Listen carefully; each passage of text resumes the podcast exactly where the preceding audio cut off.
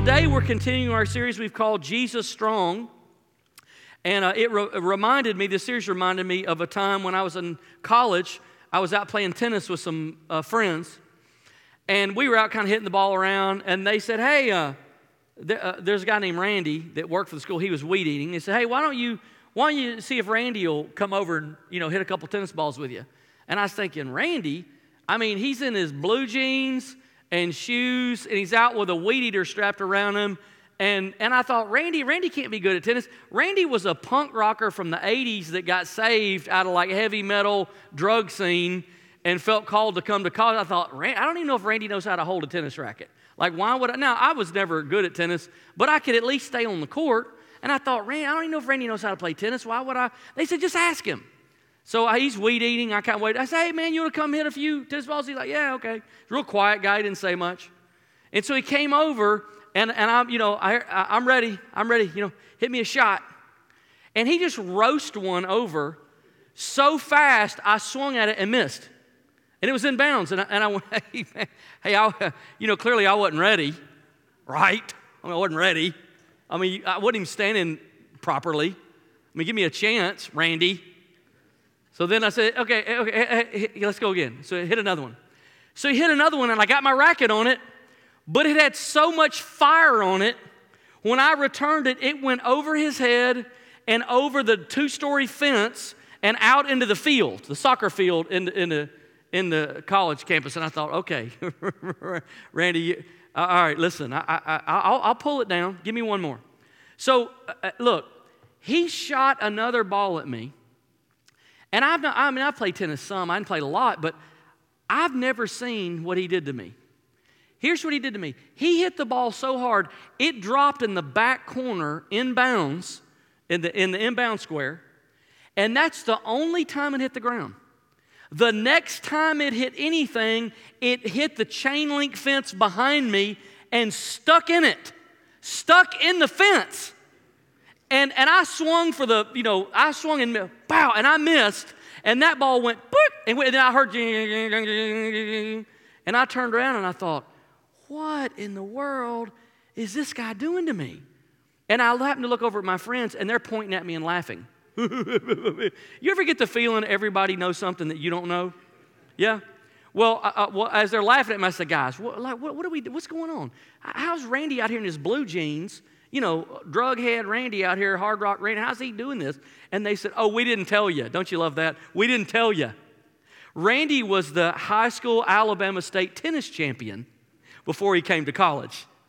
And can I just tell you, I never played tennis with Randy ever again because he was playing tennis and I was just chasing the balls. That's what happened. I didn't actually ever get to play with him. So eh, here's, here's what I know though he was the man and I was not the man. But there's something that we all admire about strength, isn't it? None of us want to be weak, we want to be strong. But God has a plan to make you strong, but not strong like the culture defines it, strong like Jesus. In this series, we've just called it Jesus Strong. So uh, Ephesians 4:13 says, "Until we all reach unity in the faith and the knowledge of the Son of God and become mature, attaining to the whole measure." Look at this phrase. This phrase, we're going to see this again in another scripture uh, in a few minutes. The measure of the fullness of Christ. What does Jesus strong mean? It means that Jesus, that God the Father wants to put the life of Christ in you. The fullness of God means that the life of Jesus has intertwined in your life, has filled your life with His life. He wants to make you Jesus strong.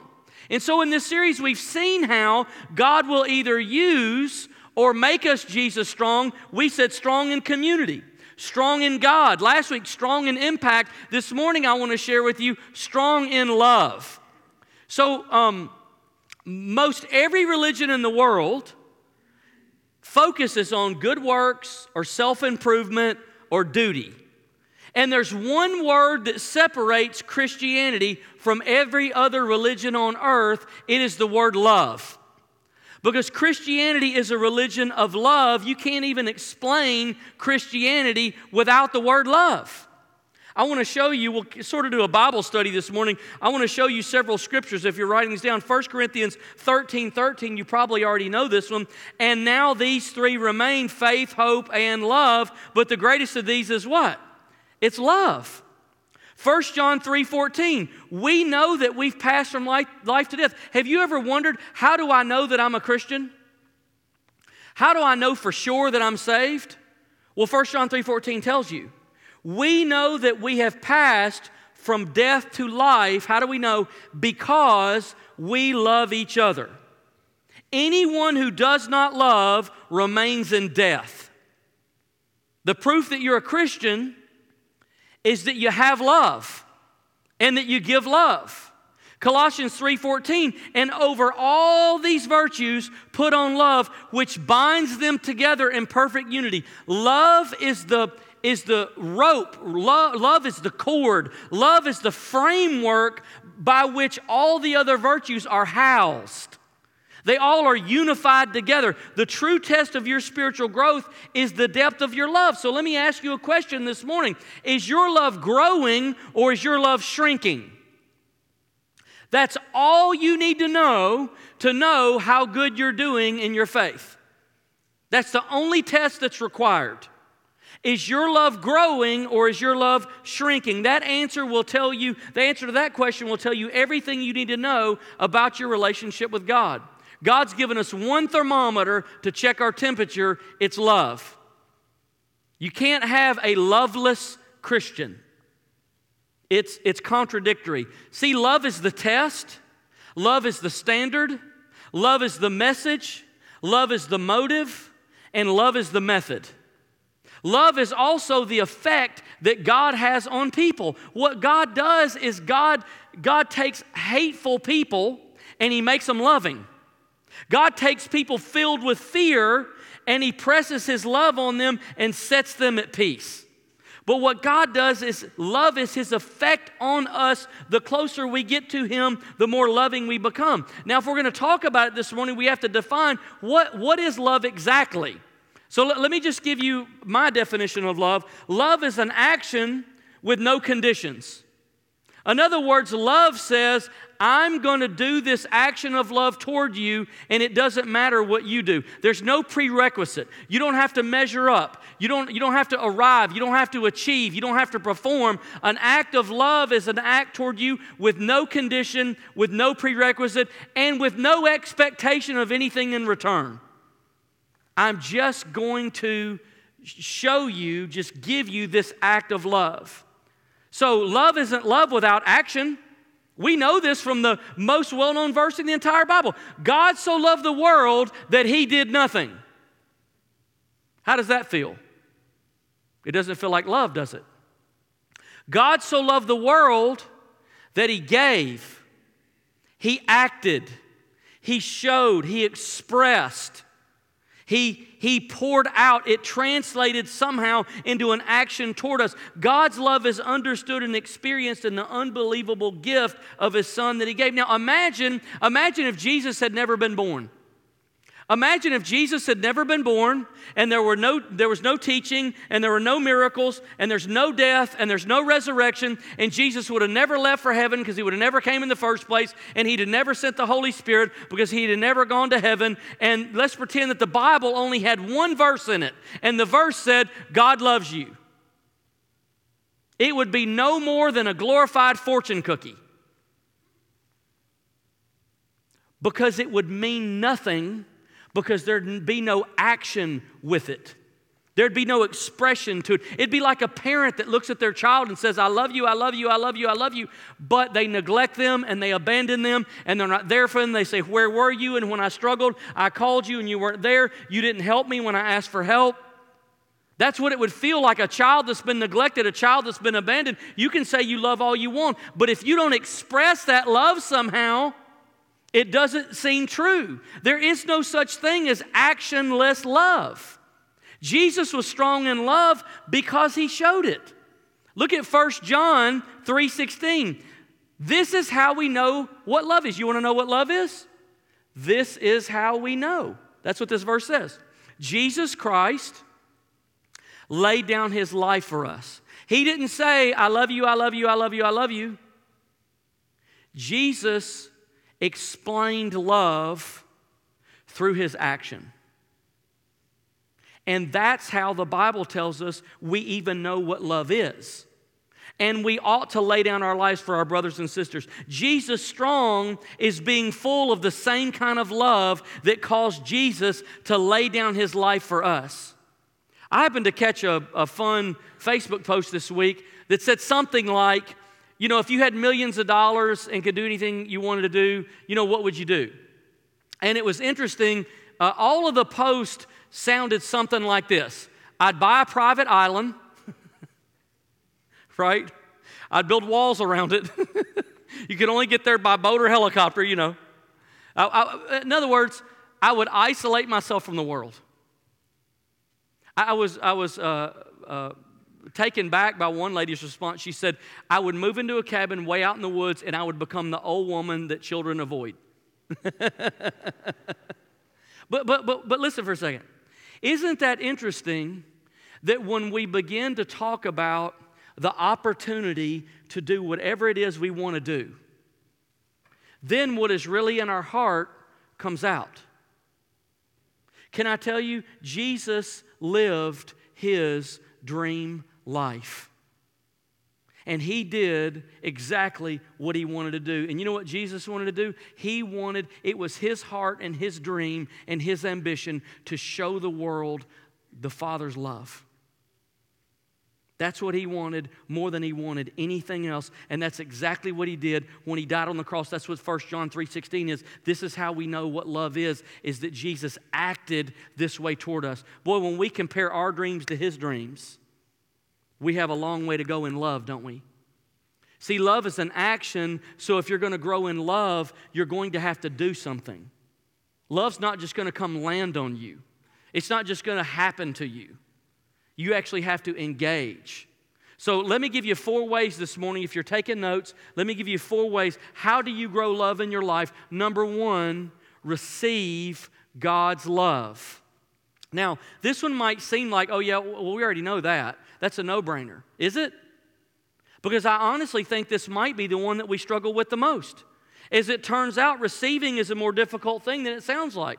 Several years ago, I was uh, with a team doing an outreach, and we were sitting at a busy four way stop, and we were giving out bottled water just, just for free. And we had a little card attached to it that said, We wanted to give you this gift to show you God's love in a practical way. And so we were just handing them out as people would go by, cold water on a hot day.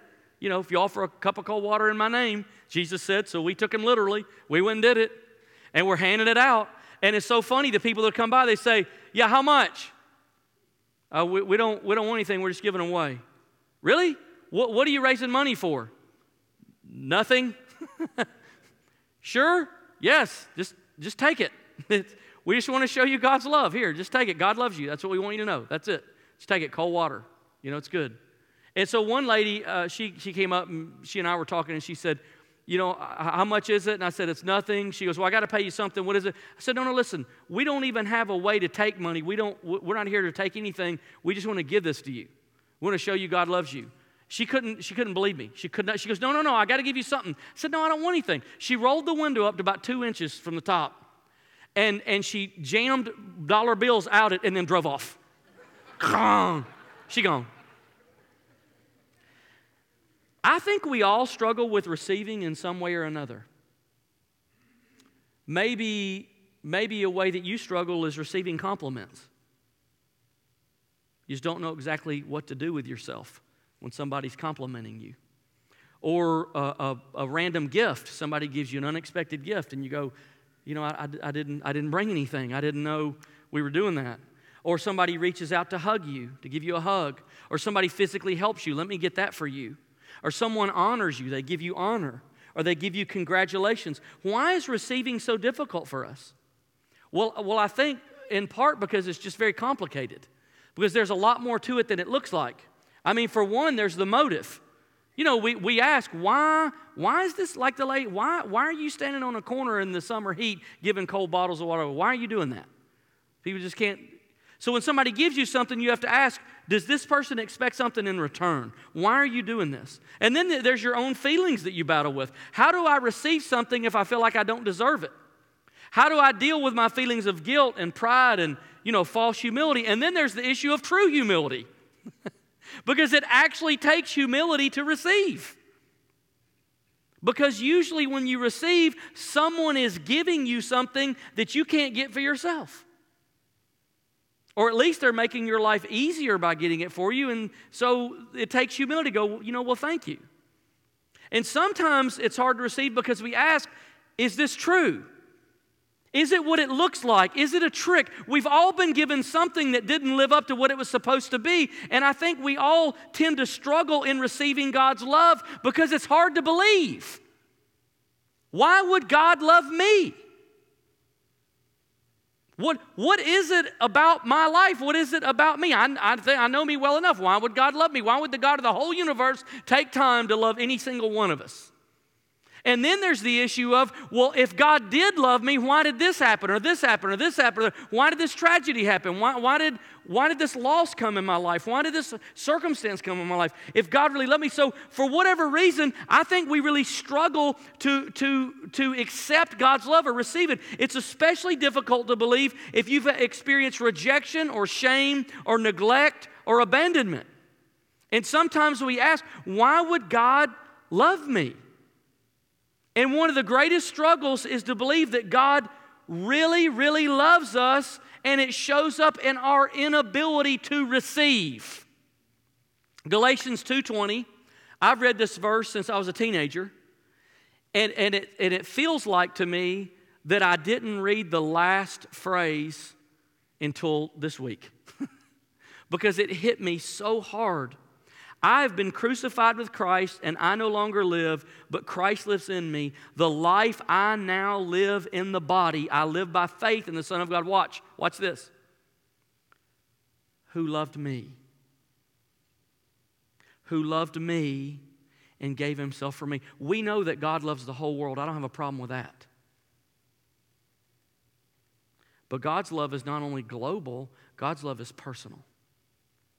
He loves you. If you were the only person that ever lived on earth, God would have sent Jesus to die for you because he loves you personally. And this is what Paul the Apostle was picking up here in Galatians who, who loved me and died for me.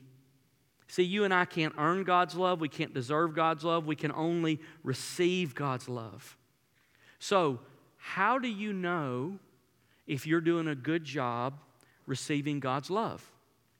How do, you, how, do you, how do you know you're doing it? How do you know it's happening if it's that important? Let me give you one way that I've found in my life, and I think it's true for all of us. When you treat yourself the way God would treat you, you are, you are receiving His love. So, so when, when you're driven by guilt or you're driven by fear or you're driven to, to measure up or you just, you just work seven days a week, go, go, go, go, go, go, go, go, God would never treat you that way. Maybe it's the way you think about yourself. Maybe your thoughts of fear and anxiety and worry and all of this stuff and what's going to happen and what God would never think about you that way. Maybe it's the way you talk about yourself. You know, I'm, I'm stupid, or I can't believe I did that, or I'll never do anything right, or I can't live up, or I can't measure up, or I'll never be free of this bondage. Everybody else, uh, God doesn't love me, loves everybody else, doesn't love me. All that kind of negative self talk, God would never talk about you that way. And so when you act toward yourself and think toward yourself and talk toward yourself the way that God would, you are receiving His love. You are walking in His love for you and receiving His love for you. And receiving His love is the key to the whole thing. You cannot give what you do not have. And the better you receive God's love, the better you're going to be able to give. Let me just tell you when you become convinced in your soul that God loves you and you apply that love to your life, loving other people is easy. You're the hardest person to love. I'm the hardest person to love for me. But when I can get down in my heart, when I can adequately, accurately love myself the way God loves me, man, I'm so convinced of His love, I can give it away and give it away and give it away and give it away. And so can you. So, this really to me is the key. Number one, receive God's love. Now, here's the second one love God. Give God love, however you want to say it. There's a principle behind these next three points I want to share with you here, but it applies to all of them. Matthew 6 21 says, For where your treasure is, there your heart will be also. What does that mean? It means that your heart and your investment is connected. Your heart will be in what your investment is in. So, in other words, if I invest in my relationship with God, my love for God will grow. My heart will move. So, what this verse does not say is that your investment follows your heart. What it does say is your heart follows your investment. So, when I invest my life in something, my love for it will grow. So, if practically, if you want your love for God to grow, invest your life in God. So, how, how do we do that? Well, when we worship. I mean, when we sing or lift our hands or worship or pray. When, when, I, when I'm at home or you're at home or somewhere in the car, we we take time to, to spend time with God, to pray and worship and sing and think about Him. We're investing ourselves in Him. And when you do that, your love for God's going to grow. When you read your Bible, when you fast, when you gather together with the church like we are this morning, when you serve, in Jesus' name, I guarantee you, when you serve in His name, your love for Him will grow because you're serving Him. When you give, your heart will move towards your investment and your love for Him will grow. When you love what God loves, when you hold God's priorities, when you follow Jesus. What about this? When you resist temptation. When a temptation comes along in your life and you look at it and you say, No, no, no, no, no, that's not the way that God wants me to go. This is the way God wants me to go. And I'm going to resist that type of life. I'm going to resist that event. I'm going to resist that moment. And I'm going to go this way. You know what's going to happen? Your love for God's going to go up because you're investing yourself in Him. First John says, Love for God comes in the form of obeying His commandments. So when you take a step of obedience toward God, when you read the Bible and it says something and then you act on it, your love for God's going to grow. When the Holy Spirit lays an impression on your heart that you know you need to do, when you follow through and do that, your love for God's going to grow. Because our heart follows our investment. When you stop investing in your relationship with God, it won't be long before your love for God starts to cool off. I mean, we see it all the time, and it's like a big surprise. Somebody stops going to church, they stop reading their Bible, they stop praying, they stop serving, they stop giving, they stop worshiping, they stop whatever. They, they, they, they, they shrink their investment toward God. And you know what happens? It's not long before they say, Well, I don't even know, I don't know, I don't know about all that. I don't know if God's even real anymore. How did that happen? Their heart is shifting to follow what they're investing their life in. And if you if you want to be Jesus strong and you want to grow in love, you got to grow in love toward God. You've got to invest your life in the things of God. So receive God's love, love God. Here's the third one love people. This is very complicated this morning, isn't it? Love people. Very simple. Mark 10 45. For even the Son of Man did not come to be served but to serve and give his life as a ransom for many. What is that, what is that verse saying? When God sent his son Jesus Christ to earth and he wanted to show the whole world that he loved them, how did he decide to do it? He showed his love in action. In other words, what would we, if Jesus is the, is the exact representation of the Father, and if Jesus would have come to earth and just let everybody serve him, what picture of God would we have? But Jesus, instead, when he came to earth, he said, I didn't come here to be served, I came to serve and to show the love of the Father to the world. So, love people. This could be your friend, it could be your enemy, it could be your spouse, your child, your parent, your neighbor. If you will give love to that person in the form of an action, your love for that person will grow. We see this happen in marriage all the time. You know, you have this couple that's neglected each other for months, maybe years, and then all of a sudden they've decided they've fallen out of love. And, and you say, Well, tell me, you know, how that happened. And what they begin to describe for each other is a life of absolute neglect. And they didn't fall out of love, they just stopped loving each other. Remember, love is an action, it's not a feeling. They stop acting in loving ways toward each other, and when you do that, your love will continue to cool off. So they just stop showing it. So maybe, you know, maybe he says, Well, I'll tell you what, I told her when I married her I loved her. If anything ever changed, I'll let her know. How many of you think that's going to work? You know why that's not going to work?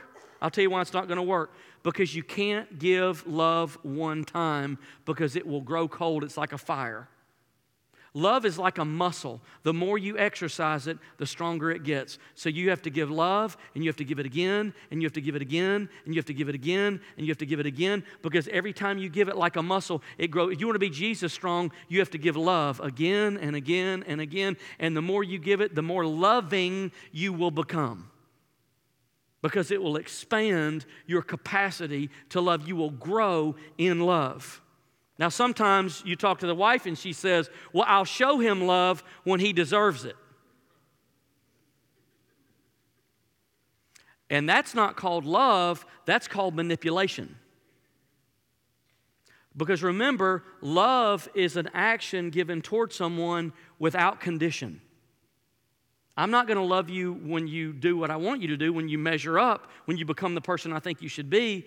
I'm going to give you this act of love because it's love with no condition and no expectation of return. Can you imagine what a relationship would be like if two people just continued to act toward one another in loving ways with no condition and no prerequisite and no expectation of return? It would be incredible.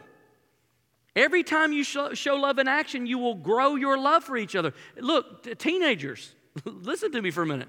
I promise you, you will never love your parents more than the moment that you do a loving action for them. And then the teenager walks up and goes, I've got the greatest parents that ever lived. And the parents say, We're the same. It's yesterday, you know? It's just that you did something loving toward us and it changed your feelings and perception toward us when you do it. Parents, there has to be a time you show love to your kids, not because it's a reward for something they did right, and not because it's an expectation if I love them like this, they'll behave better.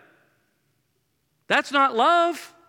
Love is I love you because I love you because I love you, and I'm going to show it to you when you're bad, and I'm going to show it to you when you're good. Thank God that's what He did to us. God didn't wait till we got good enough to love us. The Bible says, while we were yet sinners, Christ died for the ungodly. That's how we know what love is. And the only way we're ever going to be Jesus strong is to grow in love. So, how do you grow in love? Let me give you some ways to grow in love, okay? Uh, just, just a few side thoughts here. Listen deeply. We do not live in a listening culture, we live in a talking culture where people talk and talk and talk and talk radio and they write and they tweet and they message and they notify and they send out and it's, it's all outbound. Gone gone gone gone gone. Can i tell you if you want to love someone one of the most incredible things you can do is sit still look them in the eye and not be thinking about all the things that you're going to say when they're done talking. If you can quiet the conversation in your mind long enough to say let me listen to you deeply let me try my best to understand where you're coming from, and, and let me try to put myself in your shoes, and let me try to even, I don't know, develop some empathy for what, what might be happening in your life. And, and, and rather than, rather than uh, telling your side of your thing when they're done, maybe what you want to do is ask questions. Well, how did you feel about that? Well, what were you thinking when that happened? What did you do next? I, I'm saying to you, one of the most loving things you can do in our culture is to listen to someone. Because you don't know how many people have nobody in their life that ever listens to them once. And, and that might be part of the reason we're in a mental health crisis, because people got nobody to talk to. Here, here's another one um, remember. Remembering. You ever have someone call you or text you or something on your birthday and, uh, and you go, oh, how, yeah, you remember my birthday. How did you remember my birthday? Isn't that an act of love? Right? It's an action towards someone. Well, let me give you another example to show you how it doesn't work. Uh, when you look at your wife and say, Now, why are you mad at me? And she says, Because our anniversary was last week. And you didn't remember. Right. Remembering is an act of love, acts of kindness. I think when you pray for someone, it's an act of love. When, when somebody says, Hey, I've been praying for you. Really? You would take some of your own time and your own prayer life and you would point it toward me and you would spend it on me. That's an act of love. Or if somebody says, Hey, can I, can I pray with you about that right now? I think that's an act of love. I think including people is an act of love. We live in a very exclusive society. So, at the dinner table, in a group, in an environment, in a team, in a moment, in a family gathering, when you look around and make sure no one's, God doesn't, God so loved the world, the whole world. So, God didn't exclude anybody. And so, we, we to be loving like Him, we need to include so when you look around and include people, it's an act of love. So we need to receive God's love. We need to love God, love people. Here's the last one love people outside the church. Matthew 23 37 says, This is Jesus talking. He was talking to a city. He said, Jerusalem, Jerusalem, you who kill the prophets and stone those sent to you, how often I have longed to gather your children together as a hen gathers her chicks under her wings, and you were not willing. Jesus had a strong desire to reach his city. He loved Jerusalem, and he wanted Jerusalem to know the Father's love, and he wanted Jerusalem to come to the Father. And do you know, so much so, do you know the number one complaint about Jesus' life when he was on earth is that he hung out with people outside the church too much? Like the religious people are like, hey, you're, you're neglecting us, you're ignoring us. Why are you always hanging out with people who don't even who don't even acknowledge God? So much so that he got a title called the friend of sinners. Isn't that terrible? Friend of sinners. You terrible person, Jesus. Friend of sinners. I believe God is growing our love for this community. I believe one of the things the Holy Spirit is doing in this church right now is He's growing our love for this community. For a long, long time, we, we have shown God's love to the world. And now God is calling us to love Shelby County just as much. But why? Why would God do that? Well, first off, is God doing that? If He's doing that, either we follow Him or we don't. But if He is doing it, why is He doing it? Here's why because Shelby County is moving away from God. And if Jesus were here, he would be looking over this city the same way that he did Jerusalem and saying, How often I've wanted you to come to me. How often I've wanted you to come to the Father, but you wouldn't come. And he would be just as heartbroken and, and just as loving to this city. So I don't know if it's still true. I do know at one time Shelby County had the highest divorce rate in the state of Alabama. Uh, you, you, may know this. Uh, Interstate 20 coming out of Birmingham is the largest sex trafficking highway in America. So, so we got plenty of problems. Shelby County is an opioid crisis. Every, every time I see our mayor in Alabaster, she always she can only talk about one thing. She talks about the drug crisis, the drug crisis, the drug crisis, the drug crisis. We are drowning in a drug crisis in our community. And the leaders know it. And I thank God for leaders who will say, let's do something about it. The mental health crisis is not unique to Shelby County, I don't think. I think it's probably American at this point. In the Bible Belt, people believe they have to get their life in order before they come to church right? That's one of the downsides of living in a Christianized community. I remember sitting in a parking lot with a guy one night, inviting him to church. He goes, Oh man, he said, I, I, I can't come to church. If I came to church, the roof would probably fall in. And I wish I would have said, I think you're overestimating yourself. And I think you're underestimating God's love for you. God loves you, man. He's not going to throw the roof in. That doesn't mean any of that. We got people floating around in our county with a church church wound, been hurt somewhere, or by a family member who said they were a Christian and wounded them.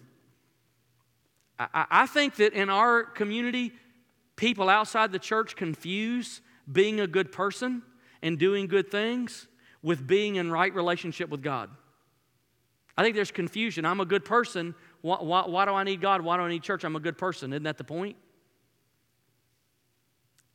And, and the one that always grabs my heart, I, w- I want to put it on the screen so you can see it. On any given weekend, only 16.8% of Shelby County will attend a church service. That's the lowest in the state of Alabama. I, just, I want you to leave it up there. I just want you to look at it. I, I personally looked at the attendance rate of every county in the state of Alabama, and I counted all of them myself, and I can tell you it is by far the lowest. I think Jefferson County's in the 40s. I think 40 something percent in Jefferson County.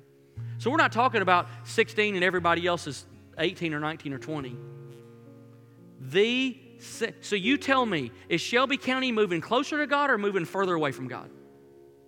Why would God be shifting our heart to show the Father's love to this community? Because He's weeping over it and He's saying, How often I've called you to come to me, but you will not come. And so we got to go. We got to go and we got to show the Father's love. So, so I gave you this little invitation a few minutes ago. In two weeks, we're having a picnic. Why, why do we do stuff like this? Do we do it because we're praying to God that finally the heat will go away and it'll be nice to have an outdoor picnic? No. Do we do it because it's easy to compress our two services into one service and reschedule everything for the day? No, it's not easy. Why do we do it? We do it because it's one of the ways that we can stretch our arms out to this county that's fallen away from God and say, there is a God who loves you, and we want to show you. Come, come to the picnic. We'll give you a free lunch. We, we, want, we want to get to know you. We want to know your name. We want to know about you. It is an open hearted invitation from the Father to show the love of the Father to this community. That's why we do it. Why else would we do it? And so I want to encourage you.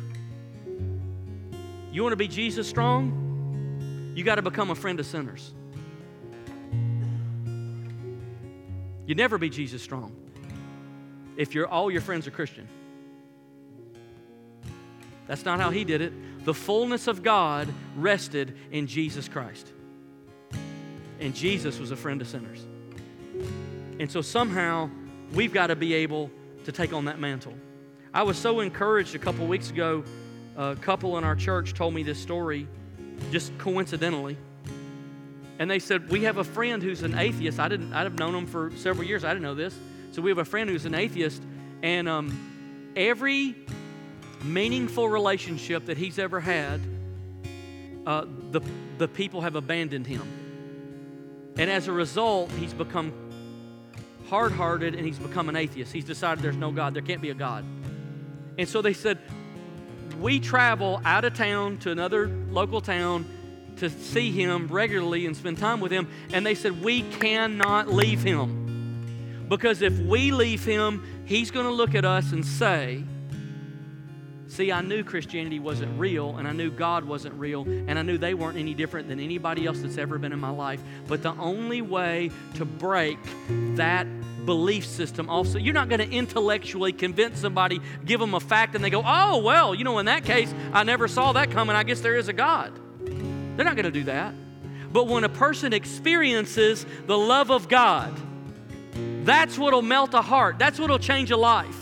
And so I was so encouraged to hear how on mission they were, trying to not just say, God loves you, God loves you, God loves you, God loves you, but to show it by saying, hey, we're going to meet. We're going to meet this month. We're going to meet this week. We're going to hang out again. Because we're not going to leave you. You know why? Because God won't leave us. As long as God won't leave us, we can't leave you. God's love is the cure. Jesus died on the cross and took the greatest power in existence and pressed it on the brokenness of the world. And His love will absolutely heal your soul and set your mind at peace. His love heals rejection, it heals, it comforts fear, it destroys bondage, it opens eyes. I wish there was some way I could convince you of it, but I can't. You have to experience it for yourself. That's the only way you can ever know. Paul the Apostle, actually, one chapter before Ephesians 4, where we've been reading, actually prayed a prayer over the Ephesian church, and the prayer had everything to do with the love of God. I just want to read part of it this morning. Listen, so that Christ may dwell in your hearts through faith, and I pray, here's this prayer I pray that you, being rooted and established in love, may have power. For what? Why does he want to have power? Together with all the Lord's people to grasp how wide and long and high and deep is the love of Christ, and to know this love that surpasses knowledge, that you may be filled to the measure. Do you see it? Do you see it? Of all the what? Fullness of God. Fullness of God. Knowing the love of God is the key to having the fullness of God in your life. You cannot be Jesus strong unless you are strong in love. So this morning, where, where do you need God's love? We talked about four things, and I just want to put them up so you can see them. Are you struggling today receiving God's love? Man, I, have struggled throughout my life with that one. Maybe some of you have too. You struggle in loving God, in loving people, in loving people outside the church. Where do you need God's love today? Would you stand with me this morning? I want to ask our prayer team if you would come. Every, every eye closed, if you just close your eyes and open your hearts. Holy Spirit, I pray this morning that you would draw every person who needs a touch of your love. I believe that you have come today to wash away shame and guilt and fear. Lord, I believe that you've come today to, to reveal your love toward us. With every eye closed, I want to ask you a couple simple questions. If you say, I'm not even totally sure if I'm a Christian, but today God has touched me, and I, I want to receive His love, I want to receive His forgiveness and His love, and I want to start a real relationship with Jesus. Today I'm ready. I want to start a real relationship with Jesus. No, nobody looking. Would you just lift your hand so I can see it? I just want to pray for you today.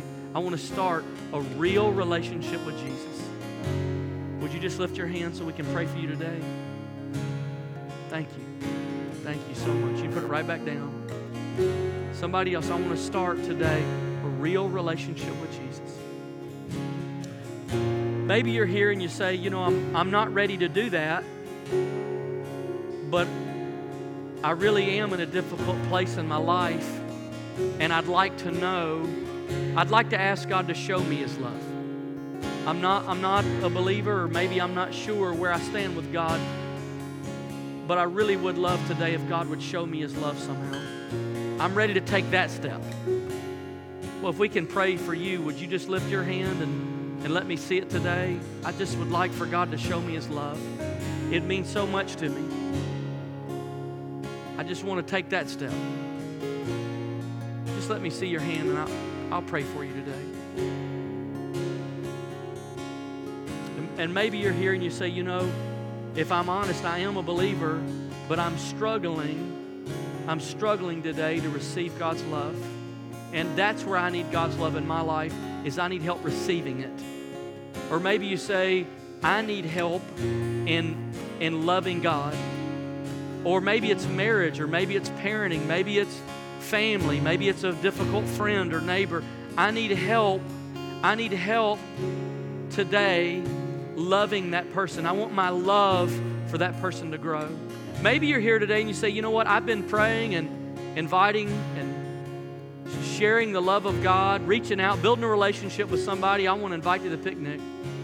And today, man, I, I want to pray for them. So here's what I want to ask you to do.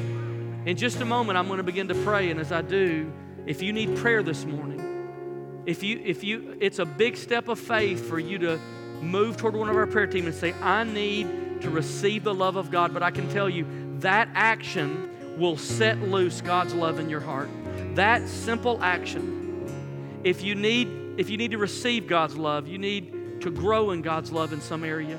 Maybe you lifted your hand and say, I want to start a real relationship today. As I begin to pray, I don't want you to wait. I don't want you to look around and see what anybody else is doing. I just want you to move. We have a prayer team here who can't wait to pray for you. They just want to pray for you and encourage you.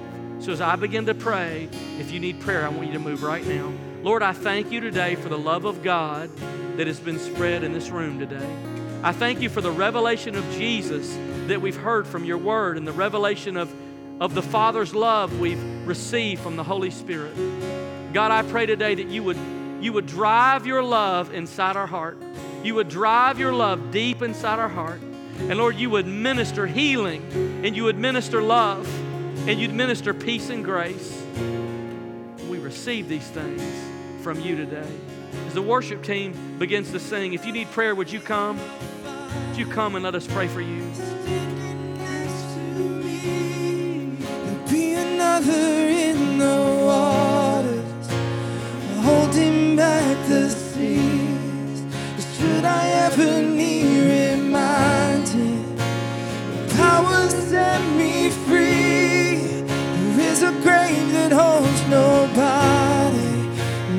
Power lives in me. There is another in the fire. If you need prayer, come and let us pray. Standing next to me. Receive God's love.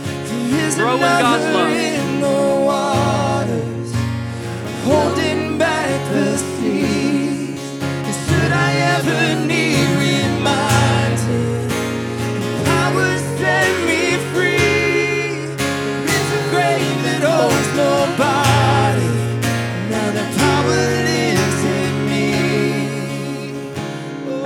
before we leave this morning, I, I want to I want us all to pray. And I want to ask if you'll take that invitation that we gave you. Should be in the seat somewhere close to you. If you'll take it and just hold it up. And I want us to pray a prayer of agreement together that God is going to use this church to reveal His love to Shelby County. Lord, today we pray that you'd let a revelation of the love of God come into this county. Lord, a, a deeper revelation, a greater understanding of the love of God that would overcome religious barriers and hindrances and bad experiences. But Lord, we pray today that you would break the hindrances that hold your love back. And God, I pray that you'd use each one of us that's holding this up, that we would become the invitation, that we would become the missionary, that we would become the inviter. And God, I pray as we share a message of your love during our picnic, that many people would be touched by the love of God and come to know you. So, Lord, we pray over this community that there'd be a revelation of God on Monday and Tuesday and at work, at the ballpark, in our homes and our neighborhoods. Lord, that you would just lay on our heart. If God's already put somebody on your heart, would you just begin to intercede for them? Lord, we pray that you would open doors. We pray that you'd open opportunities of conversation and invitation and prayer and ministry. Lord, we pray that you would open up opportunities that we might even share what you've done in our life. God, we pray for open doors. We pray for divine appointments. Lord, we pray for change to come. In Jesus' name we pray. In Jesus' name. Amen. Amen. Hey, God bless you. Thank you for being here today. Have a great day.